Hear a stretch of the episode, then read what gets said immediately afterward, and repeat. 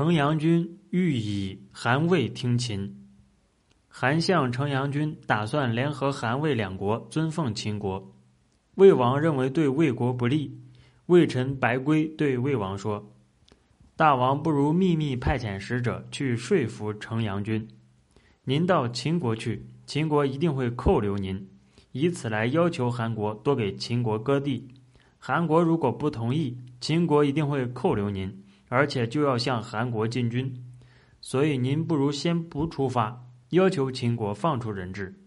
秦军不会放出人质，城阳军一定不会去秦国。